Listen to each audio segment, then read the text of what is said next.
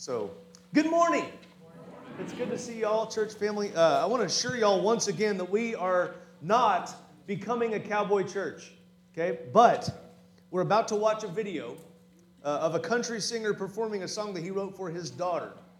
And it fits right in with our subject today. And, folks, I got to tell you, I've been really excited uh, about preaching for, for, the last few days. I've been excited about preaching this message uh, because after talking about biblical manhood and biblical womanhood and then biblical parenthood. Now we're going to talk about biblical childhood, and that just that just makes sense. I want to thank Tom, who's not here today, but he, he's the one who put the bug in my ear for this. Um, and, and so, kids, this one's for you. I'm trying to look around at the kids, and some of them aren't even here. What's that? they all, they're, they're all gone. No. Uh, so, kids, this one's for you this morning. Um, and so I, I want to say that, but I also want to let you adults know this is not like for you to go, oh, it's just for the kids. Oh, well, I'll just sit here and you know, read a novel or something. No, the, the, the thing is, all that we're talking about today has something to apply to each person here. So um, just be aware of that. And I'm going to explain uh, for the next couple of minutes, I want to explain to the grown ups kind of how this message is going to go while the kids are trying to find the bingo pictures. I think there's 11 in this next one here.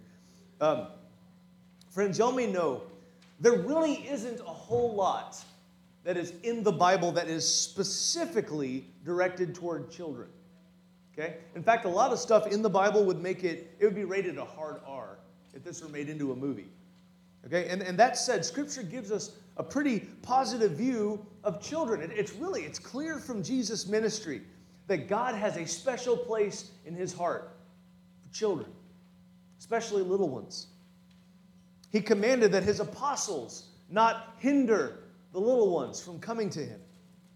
You know, he said the kingdom of heaven belongs to such as these. And he said that no one enters the kingdom of heaven unless they enter it like a little child. He promised that those who caused his little ones to stumble would be better off being tossed into the ocean with a giant rock around their neck. You know, he is He's very invested in children. Jesus loves the little children, all the children of the world. Red and yellow, black and white, they are precious in his sight. Jesus loves the little children of the world. I don't know why Brown didn't make it into that song, but it should be. Just saying. But he also loves bigger children. He, he even loves grown ups and old people. Just saying to try to include everyone here. Um, now, now, I don't see a whole lot of small children in this room. There's a couple, but nearly everyone here is old enough to understand what we're going to talk about. And so it's mainly aimed at the kids in this room, from elementary up through college age. Okay, but it's also it's also something that we grown-ups really need to hear because it informs how we interact with young people. I think one of the most important observations about our modern culture is that we have far too low of expectations for Christians and especially for children and youth, especially for people that fall into the teenage years. Our expectations are too low. We're going to get into some of that later, but I, I want to encourage each of you while we're going through this message, think about the children. Think about even the young adults in your life, the ones that are within your sphere of influence and, and maybe the people that you need to hold up to a higher standard as far as behavior, as far as, as where they're headed in life, so that they can understand what they're currently being exposed to is probably not high enough expectations, especially spiritually in their lives. So, what we're going to do now, we're going we're going to pray, and then we're going to start the video, and then we're going to go from there. So if you'd bow with me, Father God, I, I, thank you for today. I thank you for the young people in this room and the older people in this room and the oldest people in this room. And Father, I thank you for the blessing of being able to preach your word to your people. And God, I just ask in the precious name of your Son Jesus that we are all good soil that will be receptive to the seed that lands. And as always, I ask, Father, may it take root and bear fruit in our lives, God. I pray that the people that are here, Father, will take something away from this that will make a difference in their life. In Jesus' name. My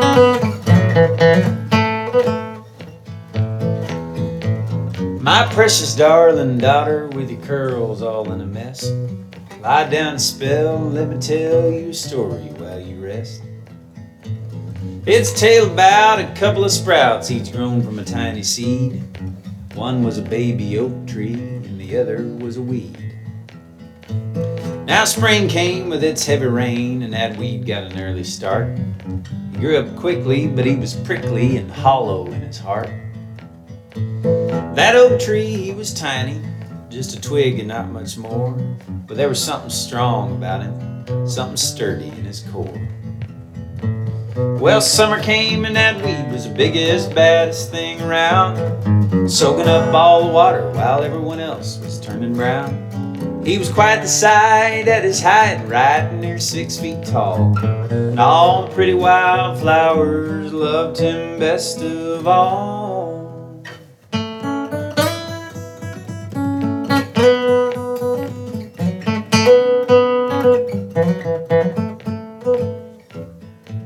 Well, summer turned to autumn, and the green leaves turned to gold. One clear night when the moon was bright, there came a freezing cold. A killing frost crept across that meadow and cast its spell. And in the morning there lay the weed, withered where he fell. Well, winter that year was bitter, cruel and icy cold, and the snow piled up in drifts along the fence line by the road. And if anything was living, it was hidden out of sight, hunkering down and hoping just to make it through the night. La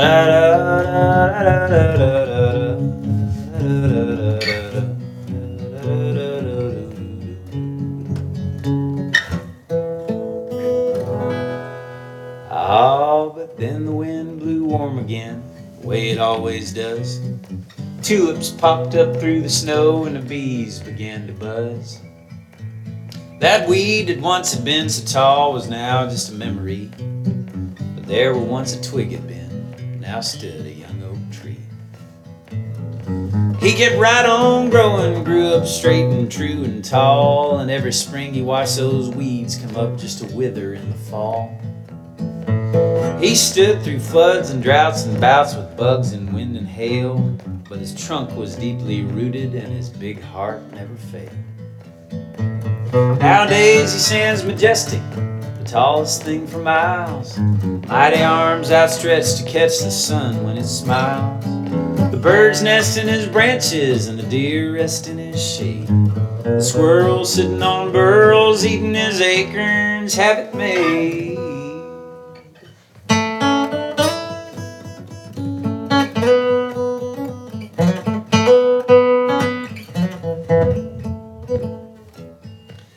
Now, my daughter, many years from now, a boy will come along, will catch your eye and make you sigh with a smile or with a song. And you'll want to cling together, take a run and go at life. He'll kneel and tell you how he feels, and he'll ask you to be his wife. And I'll gladly give you to him when that day finally comes, knowing I won't lose a daughter, but instead I'll gain a son. Just as long as you remember my little tale about two seeds. And you make sure that boy's an oak tree, not a weed.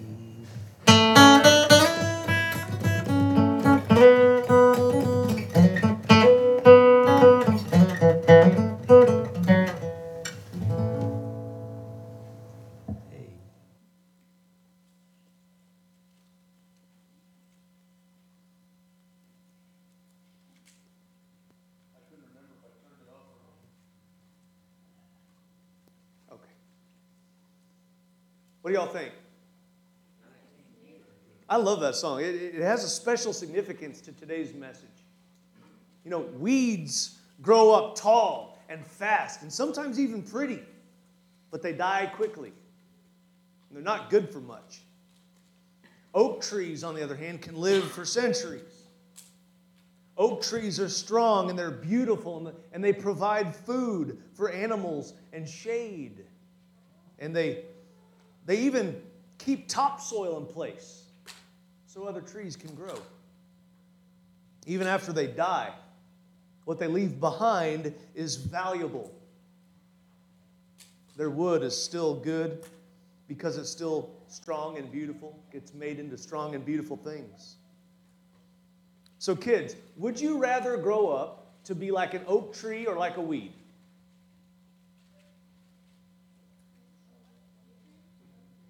Oak tree? I hope so. If you get married one day, would you rather it be a person who is like an oak tree or like a weed? Thanks. Well, here's the thing being an oak tree doesn't happen automatically, it's not just from the seed.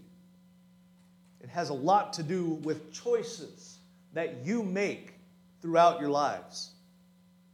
Now, kids, this is for you. I want you to listen today, okay? We're going to start with the only story in the Bible about Jesus when he was a, a kid, in between being maybe three ish and being 30 ish. This is the only story in the Bible. This is Luke chapter 2. So if you have your Bible, and I hope you do, turn to Luke chapter 2. If you don't have your Bible, then maybe one of you parents grab your phone or whatever and, and find it for your kiddo. We're going to start in verse 41. Says, Now his parents went to Jerusalem every year at the feast of the Passover, and when Jesus was 12 years old, they went up according to custom. When the feast was ended, as they were returning, the boy Jesus stayed behind in Jerusalem. Now, th- this isn't as bad of parenting as it sounds, okay? Because women and children would usually travel separately from the men in the large groups when they were going from place to place. And, and Jesus was at an age where he could have been considered a child, but he was also close enough to being a man that he could also travel with the men. And so probably mom thought he was with dad, dad thought he was with mom, right? And so almost every parent has probably done this at some point. you know, we've, we've misplaced our child with one of the other parents. I think, uh, didn't, didn't you get left at church one time? Yep, Dana's nodding back there. Uh, it's and it, it's you know because it's just parents. We don't know. We think the other parents doing the job. So anyway, uh, his parents did not know it, but supposing him to be in the group, they went a day's journey. But then they began to search for him among their relatives and acquaintances. Can you imagine the growing sense of panic as a parent, right? When they did not find him, they returned to Jerusalem searching for him. Now remember, Mary and Joseph both knew that he would grow up to be the Messiah. They both knew, and they knew he was literally a miracle baby, but they were probably still panicking. They're probably wondering if they had somehow ruined God's plans, right? After three days, no, just hold up. Okay? After three days, I get concerned when I can't find my kids for a few minutes, especially when they're very young. Uh, kids, imagine, I want you to think about this. How would your parents feel, kids, if they hadn't seen you in three days. They had lost you for three days. After three days, they found him in the temple, sitting among the teachers, listening to them and asking them questions. And all who were hearing him were amazed at his understanding and at his answers. And when his parents saw him, they were astonished. I bet they were really mad too, right? And probably incredibly relieved at the same time. And his mother said to him, Son, why have you treated us so? Behold, your father and I have been searching for you in great distress. And he said to them, Why are you looking for me? Did you not know I would be in my father's house? And they did not understand the saying that he spoke to them. Now, this, this probably seems like a, a strange response. I mean, but, but looking back, right, we know he's referring to his heavenly father. But Mary and Joseph apparently didn't get it at the time. Okay? Now, you can be sure, though, that Jesus, he did not sin by saying this in a snarky, sarcastic way. You know, he seriously thought they should know that he would be in the temple.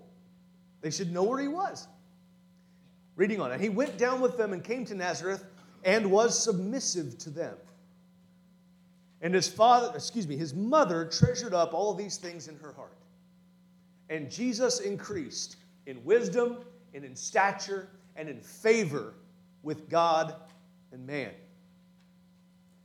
Now, this right here, this, this is one amazing passage, okay? Because, for one thing, how crazy is it that the God who made the universe was willing to place himself under subjection to imperfect human parents?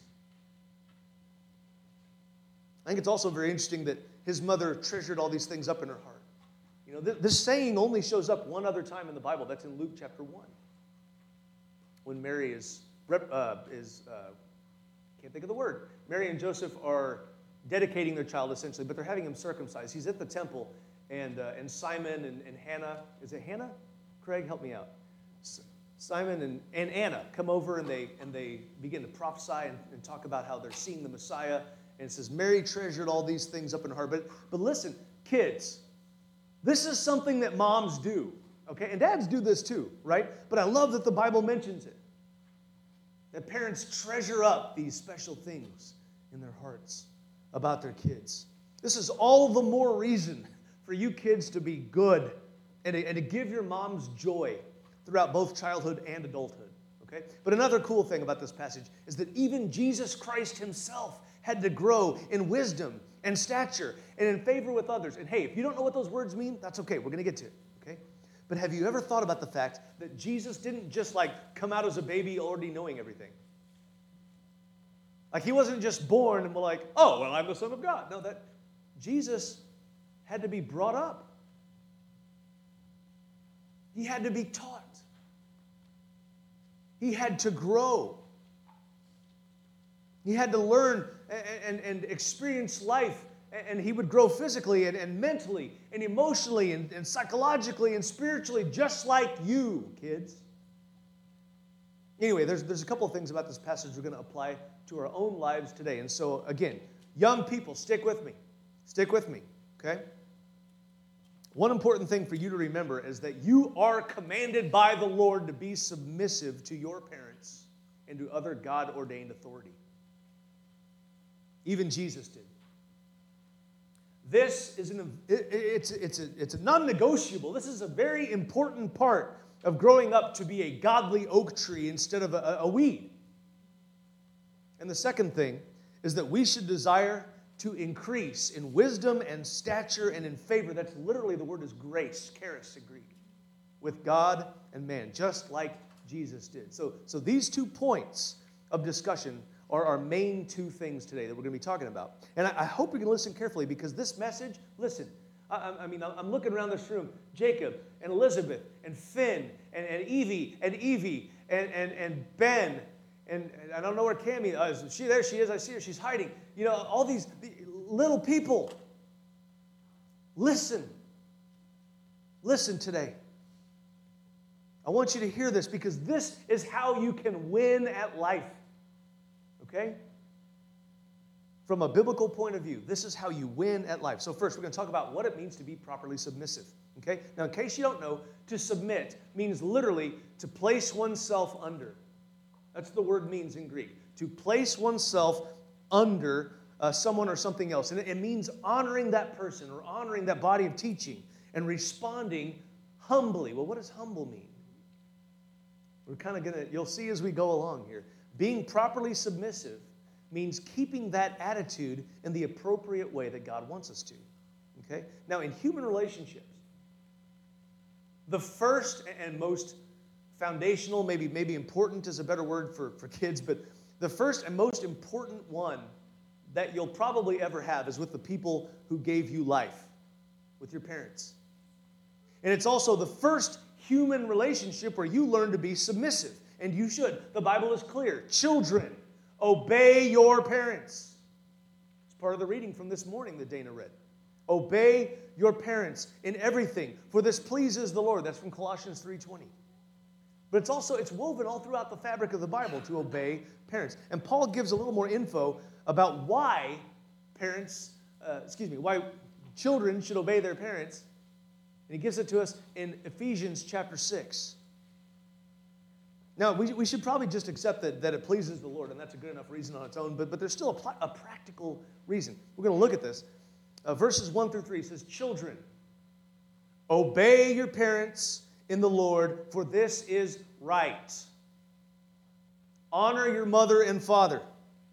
Father and mother. This is the first commandment with a promise that it may go well with you and that you may live long in the land. In other words, there is both a spiritual and a physical blessing that's associated, connected with honoring your mother and father and with obeying them. I mean, did you know this? This is the only command in the Bible that's given specifically to children. It's the only one. Obey your parents. And even when you're a grown up and you're not required to obey your parents in the same way, you still receive blessing by honoring them and, and by being submissive to them with your attitude. In fact, Proverbs 23, verse 22 says, Listen to your father who gave you life, and do not despise your mother when she is old. Now, you little people, some of you probably think your mom's old. Mm-mm. She's not old. If God requires us to respect and honor our parents, even when they're when we're no longer under their authority, how important is it that we obey them when we live in their home, when we're subject to their rules? It's so very important. Children, obey your parents. Now, you young folks may wonder if, if maybe this command applies even when your parents say something that sounds really dumb to you. Or maybe if you, if you see that they don't practice what they preach as well as they should. Well, the answer is yes, it applies even then. It applies even then. I know that may be hard to believe, and I know this may be harder to believe, but your parents know what is best for you way better than you do.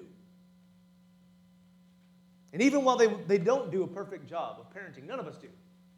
They will not do a perfect job. They won't even do a perfect job of living out their own faith sometimes. But God commands you to obey them. It is a strong reminder to us when we see that even Jesus Christ, God the Son and Savior of the world, obeyed his earthly parents.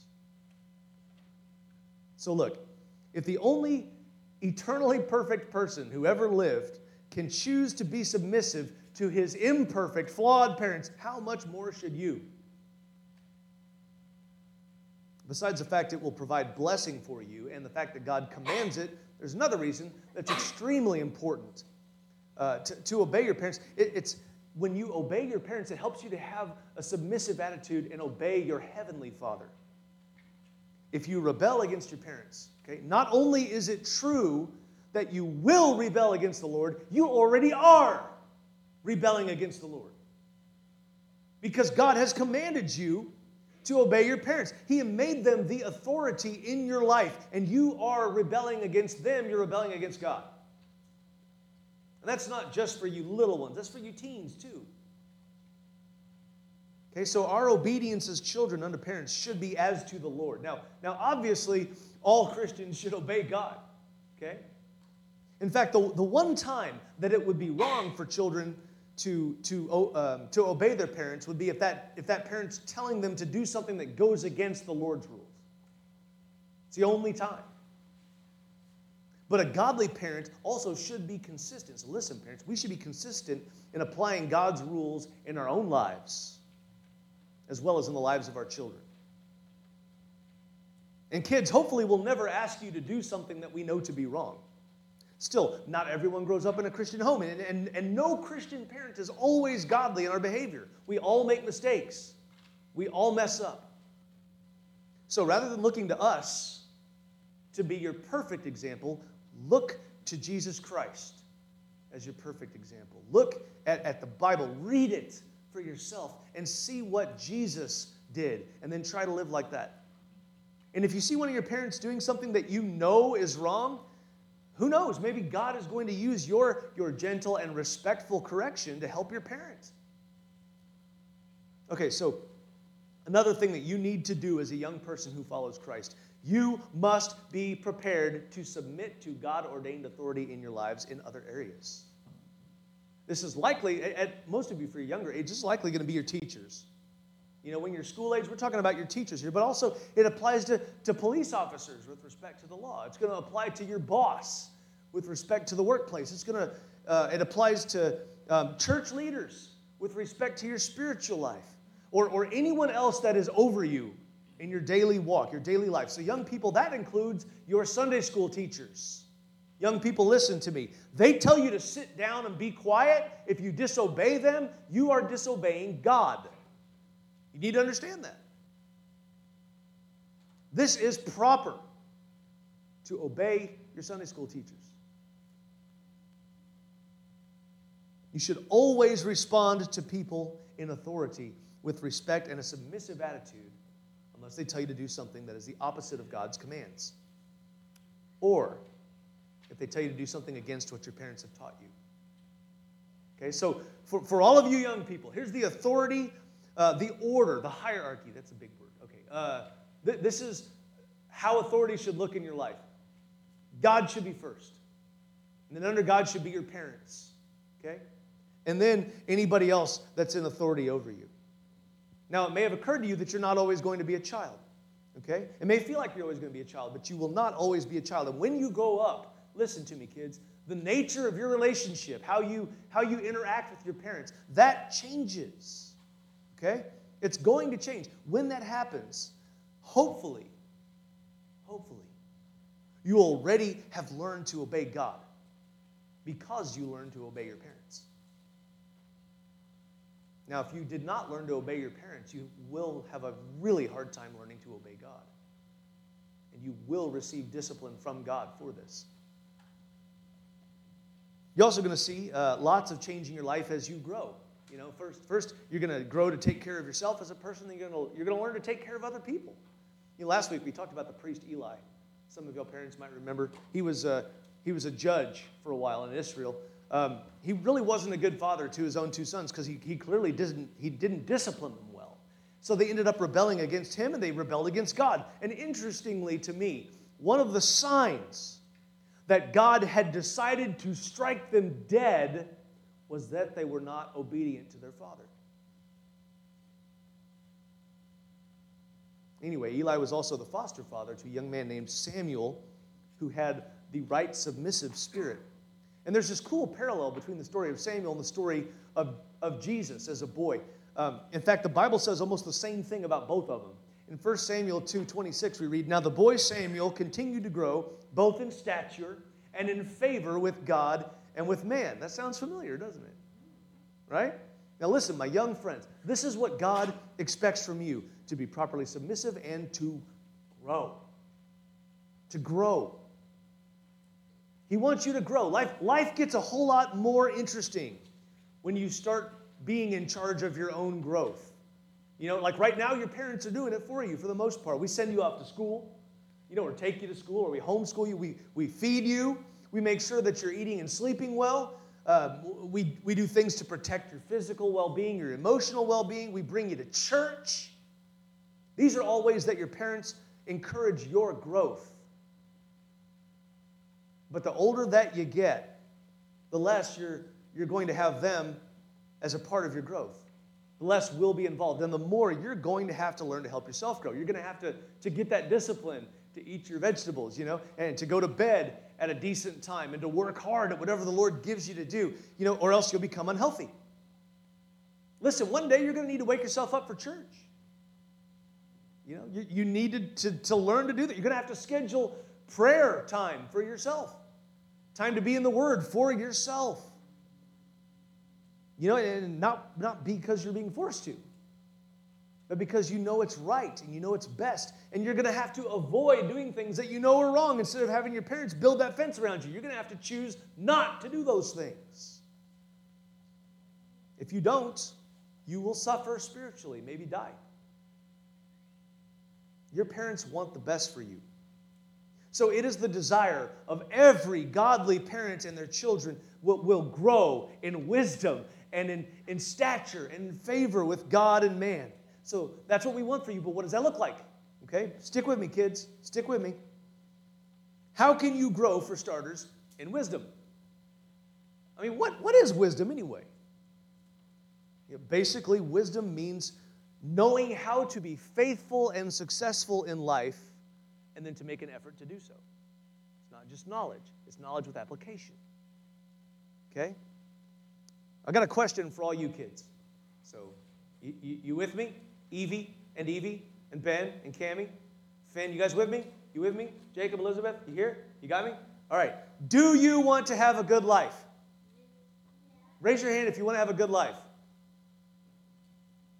It's sort of, okay. Ben, you don't want a good life, Ben? Oh, you raised, it. I just missed it. Okay, that's because I'm imperfect and flawed. So there you go. Okay, so we all want to, you can put your hands down. We all want to have a good life. If you want to have a good life, listen, grow in wisdom. It's not just for you little ones. You know, I look around this room. Yeah, I'm looking at you, Kason. I, I see you. I see you. Josh, I see you. I see you. Bryn, Hudson, you're not looking at me, but I'm looking at you. I see you. I see you guys. You know, we are all, listen, if you want to be successful at life, you need to be wise.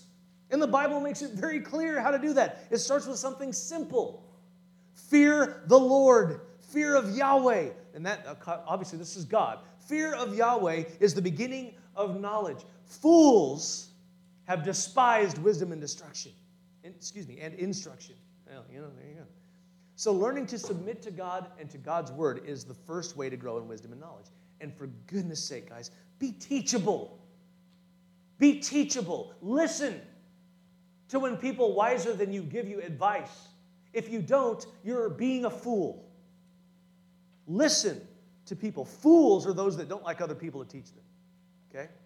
But there's another way that God grows us up in wisdom, and it's in the next verse. He says, Hear, my son, the instruction of your father, and do not leave the law of your mother, for they are a graceful wreath to your head and chains for your neck.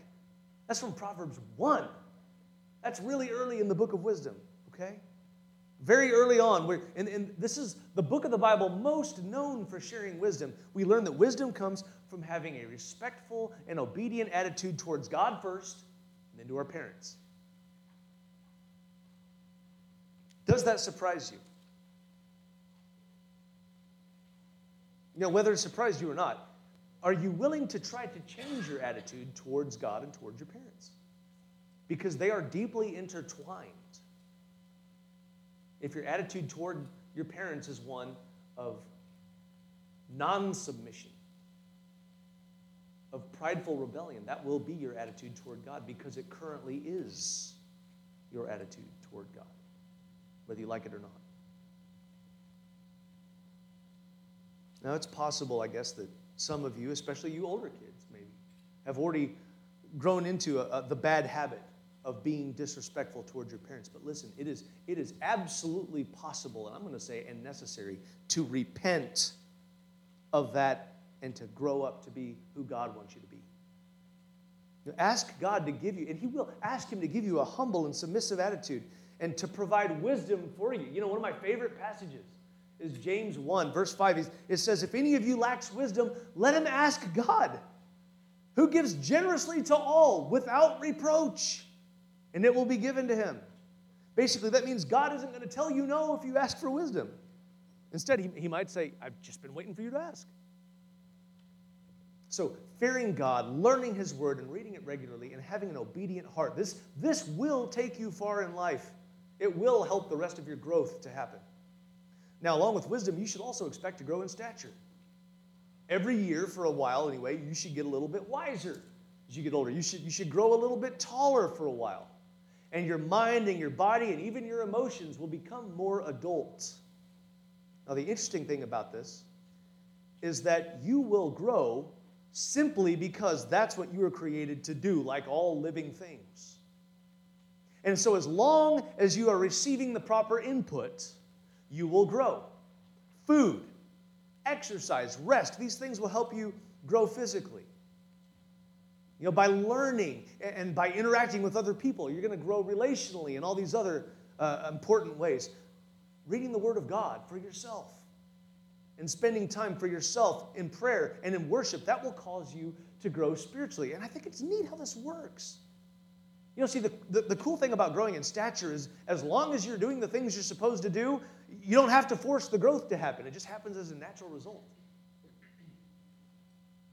So when you think about growing in stature, think in terms of maturity. Okay, that, that's, that's basically a word that means fully grown. To be mature is to be fully grown. And this is what every child should, should both look forward to and also not be in a huge rush to get to. Okay? It's good to enjoy being a kid when you're a kid. But even when you're a kid, even as a kid, you should be prepared to grow in every way and not just physically. You know, you young kids should listen to this next part. I'm especially speaking to you. that have, that have entered your teenage years, though. Okay, this is, this is for you guys. To not grow up on the inside when you are growing up on the outside is a huge mistake. It's a huge mistake, and it's partially on you if you're not. Because believe it or not, once you get to the place where you start expecting to, to experience some of the freedoms of adulthood, like staying out later, like, like driving, stuff like that, you should already be enjoying some of the responsibilities of adulthood. Those responsibilities, it's just like when the Lord says, You've been faithful with little, then I'll allow you to be faithful with much. Right? If you play video games in all your free time and you don't want to get a job, you are not behaving like an adult. You should not be given the keys to a car. Okay, in fact, I'm going to back that up a little bit further. If you if you want to get a job to earn some goof off money, but you can't even do your chores around the house, well, why should you assume you'd be able to keep a job? You're going to have to make some more mature choices if you want to become someone mature. Okay, in, in 1 Corinthians 13 11, Paul says, When I was a child, spoke like a child, I thought like a child, I reasoned like a child, right? He says, But what? When I became a man, I gave up childish ways. I mentioned this a few weeks ago, but we have made the huge mistake of putting this, this imaginary spot between childhood and adulthood and call it teenagers, where kids think that they can act like an adult but without having the responsibilities of being one. That is a fallacy. Okay? When you become a man, when you become a young woman, you give up childish ways. You know, even before you start to look like a man or a woman, you ought to start making every effort to think like a godly man, like a godly woman or else you're just wasting time, and that's at best. By the way, the word godly is key to maturity for a Christian. In the next chapter, Paul wrote, Brothers, do not be children in your thinking. And then he says this Be infants in evil, but in your thinking be mature. Now, Alex and Brett Harris, who wrote the book Do Hard Things, which I recommend you kids read, by the way, um, they said that our current culture has this backwards. I think so. I think so. I think too many young people today are little babies in their thinking, but they're mature in evil. This is the opposite of God's desire. The Lord wants us, even at a young age, He wants us to chase after holiness and chase after Christ likeness. He wants us to pursue being like Jesus. And that is how you become an oak instead of a weed. I mean, a mature oak is an awesome thing, you know? Think of a, big, strong, beautiful tree with birds nesting in its branches and, and squirrels and, and chipmunks living off its acorns or, or acorns, as he said in the video. You know, I mean, think about the, how it stands firm against the strong winds and, and the things that, that, that come along that are stormy in its life. stands up against those things. Wouldn't you rather be an oak instead of a weed?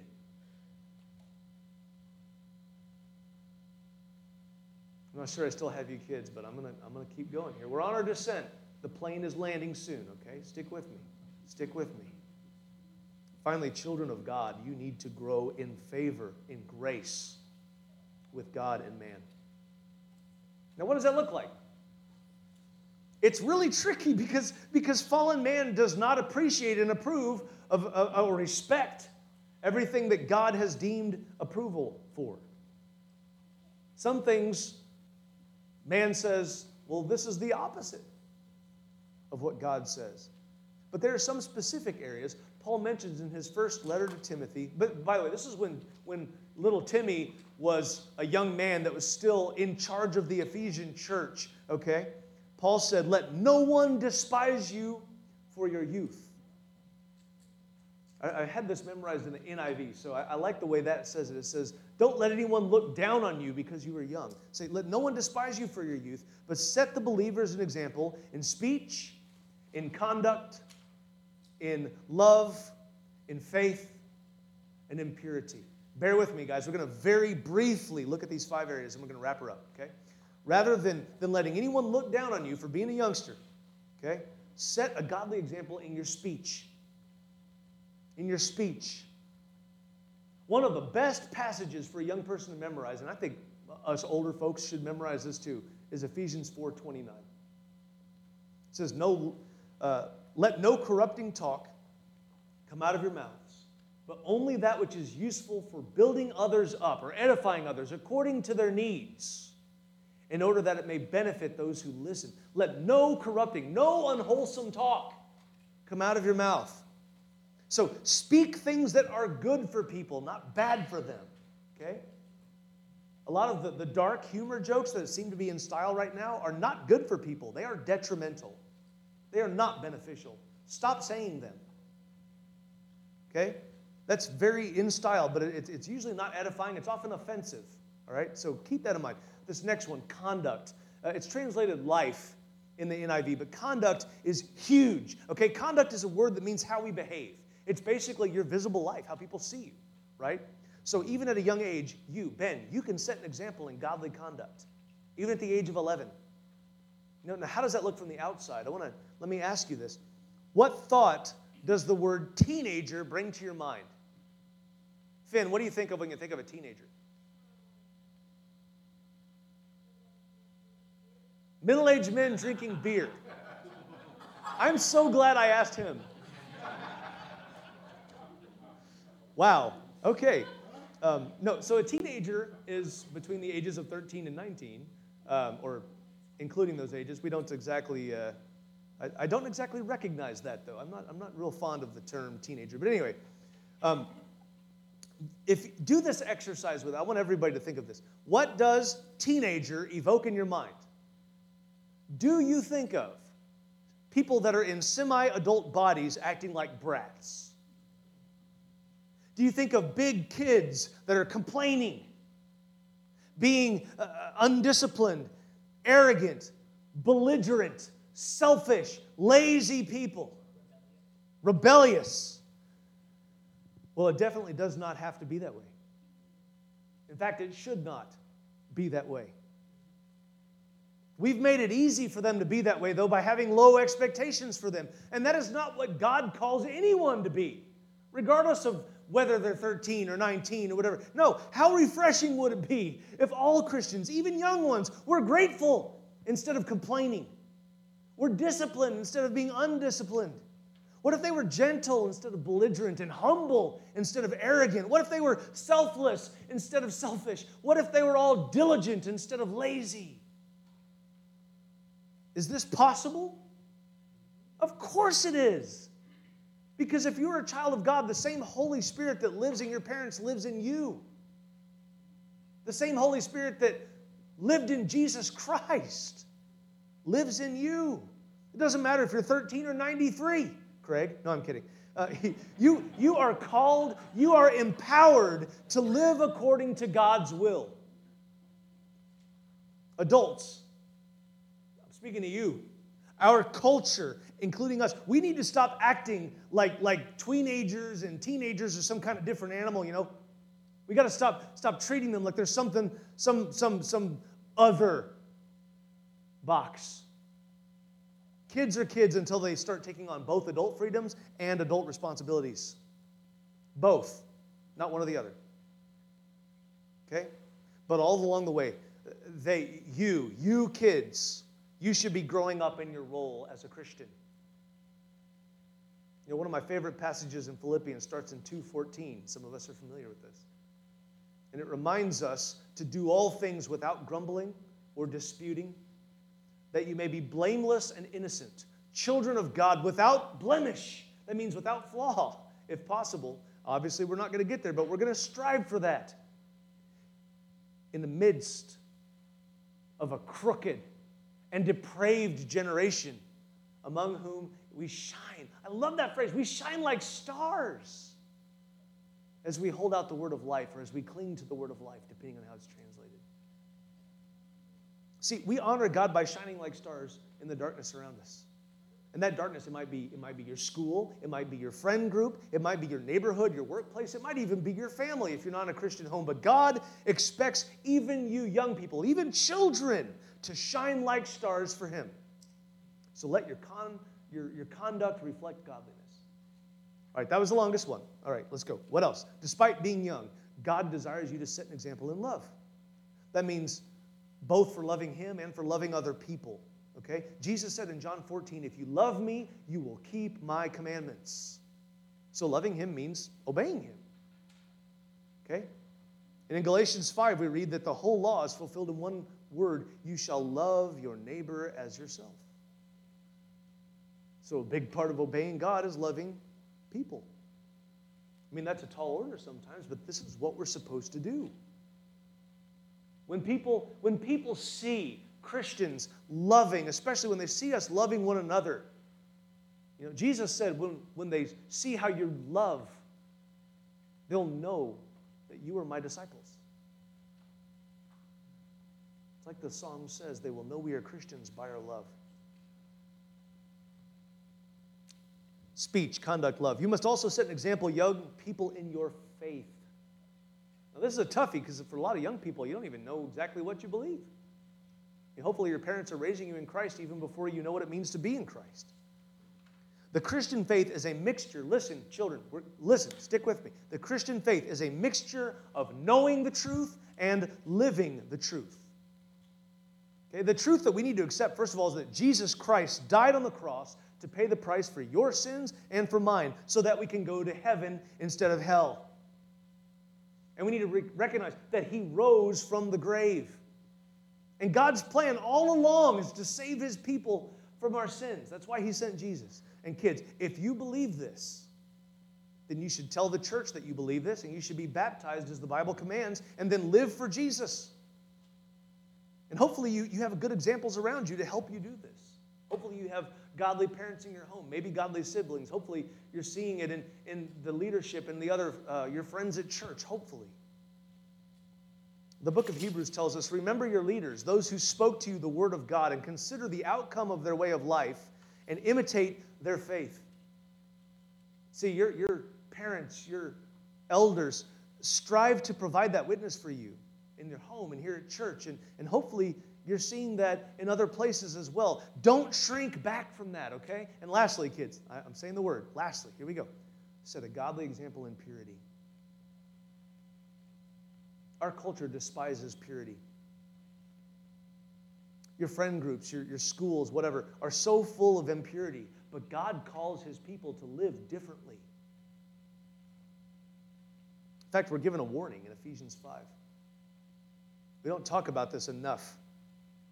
Everyone who is sexually immoral or impure or covetous, that is, an idolater, has no inheritance in the kingdom of Christ and of God. You think he's serious? Do you think he's serious? I think he's serious. I think he means what he's writing here. So when your friends try to tell you to look at pictures of people with no clothes on, or listen to grody music, or to lie, or hide things from your parents. Listen, be reminded God has warned us. All of us. Even you young people, God has warned us. But with the power of His Spirit working in us, guys, we can fight against the temptation to do what Satan wants. We can fight against that. We can be faithful to what Jesus wants us to do. And we can live in the way that God created us to live. And that shows the world who He is. And guess what, kids? It doesn't matter if you're, how old are you, Cami? Seven. It doesn't matter if you're seven. You can start right now living for Jesus. You can start right now doing what God has called you to do.